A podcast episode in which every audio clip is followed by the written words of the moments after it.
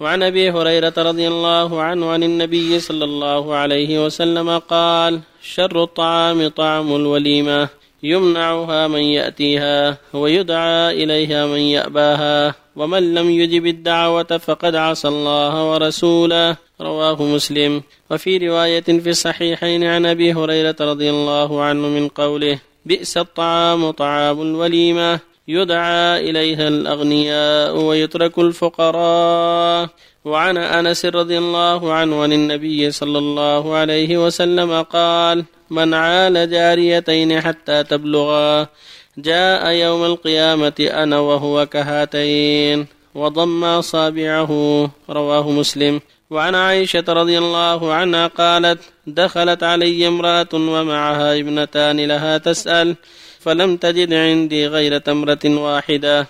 فأعطيتها إياها فقسمتا بين ابنتيها ولم تأكل منها ثم قامت فخرجت فدخل النبي صلى الله عليه وسلم علينا فأخبرته فقال من ابتلي من هذه البنات بشيء فأحسن إليهن كن له سترا من النار.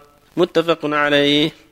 بالله بسم الله الرحمن الحمد لله وصلى الله وسلم على رسول الله وعلى آله وأصحابه ومن اهتدى. أما بعد هذه الأحاديث الثلاثة التي قبلها في الحث على الإحسان إلى الفقراء والمساكين والأيتام ورحمتهم والتواضع لهم وخفض الجناح لهم هذه من صفات المؤمنين. كما قال تعالى واخفض جناحك لمن اتبعك من المؤمنين فالمؤمن يخفض جناحه لإخوانه الفقراء والأيتام والمساكين ويرحمهم ويعطف عليهم ويواسيهم من الزكاة وغيرها. يقول صلى الله عليه وسلم أنا وكافر اليتيم كهاتين وأشار بإصبعه السبابة الوسطى وفي اللفظ الآخر من عال جاريتين كنت أنا كان معي في الجنة كهاتين. وأشار بأصبعيه السباحة والوسطى في اللفظ الآخر أنا وكافر اليتيم كهاتين. كل هذه يدل على فضل كفالة اليتيم والإحسان إليه ورأفته. ويقول صلى الله عليه وسلم شر الطعام طعام الوليمة يدعى إليها من يأباها وهم الأغنياء ويمنعها من يأتيها وهم الفقراء. يعني يمنعها من يحتاج إليها من الفقراء ويدعى إليها من يأبيها وهم الأغنياء. يعني غالبا الأغنياء قد يشق عليهم المجيء لأنهم ليسوا بحاجة إلى الوليمة والفقراء يحتاجون إليها وقد يمنعهم صاحب الوليمة. فينبغي لصاحب الوليمة أن يشرك الفقراء وأن يدعو الفقراء من جيرانه وغيرهم ولا يخص بها الأغنياء. ويقول صلى الله عليه وسلم من لم يجب الدعوة فقد عصى الله ورسوله. قال من دعي فليجب إذا دعي أحدهم فليجب عرسا كان أو نحوه. فهذا يدل على وجوب إجابة الدعوة. يقول فقد عصى الله ورسوله. يدل على وجوب إجابة الدعوة والواجب على المؤمن أن يجيب الدعوة إلا من عذر شرعي كمرض أو مطر أو ما أشبه ذلك من الأعذار التي تمنع أو سفر بعيد أو ما أشبه ذلك من الأعذار وإلا فالواجب إجابة الدعوة. إلا يكون فيها منكر يمنع من المجيء إليها وهو لا يستطيع إنكاره فهو عذر له. كذلك حديث عائشة أنها جاءت إليها امرأة معها ابنتان فدفعت إليها عائشة تمرتين. فدفعتها إليهما. في اللفظ الثالث أنها أعطتها ثلاث ثمرات. دفعت إلى كل واحد تمرة ورفعت التمرة الثالثة لتأكلها. فاستطعمتها ابنتها التمرة الثالثة.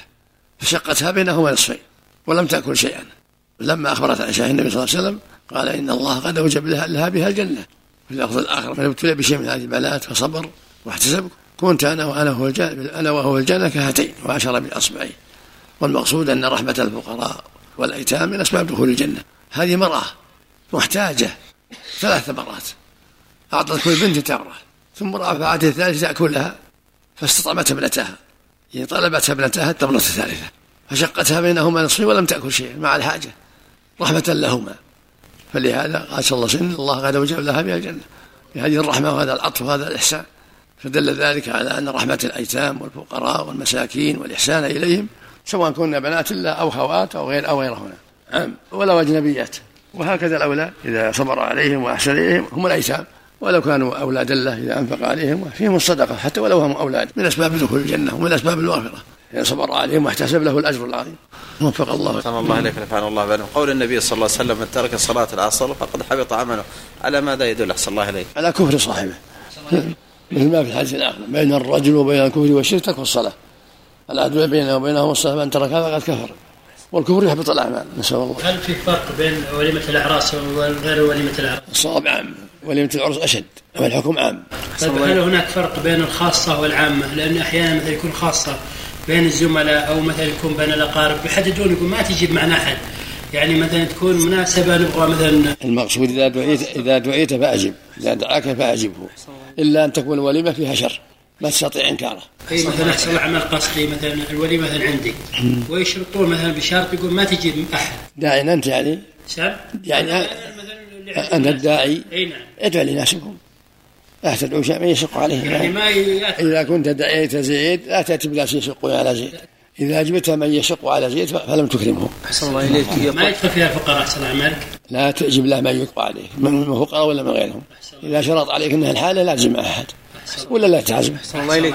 فقد عسى الله ورسوله. عليه إذا فعل ذلك عليه أن يتوب. يعني كل ذنب في التوبة النبي صلى الله عليه وسلم أحسن الله إليك يرد عنها الفقراء. يعني بعض الناس يعني بعض مراد بعض الناس. بعض الناس قد يدعو الأغنياء ويترك الفقراء. بعض الناس. مو مراد الناس كلهم المقصود في جواز أحسن الله إليك يعني لم يأتي. على حسب الدعوة. لكن الإنسان إذا دعا فليدعو الفقراء والأغنياء من جيرانه وأقاربه. لا يخص الأغنياء. السنة يدعو الجميع من أقاربه من جيرانه غنيهم وفقيرهم. لكن لو جاء بدون دعوة أحسن الله. من هو؟ لو جاء المسكين والفقير. على أحسن يقبل. على أحسن يقبل. ويكرم.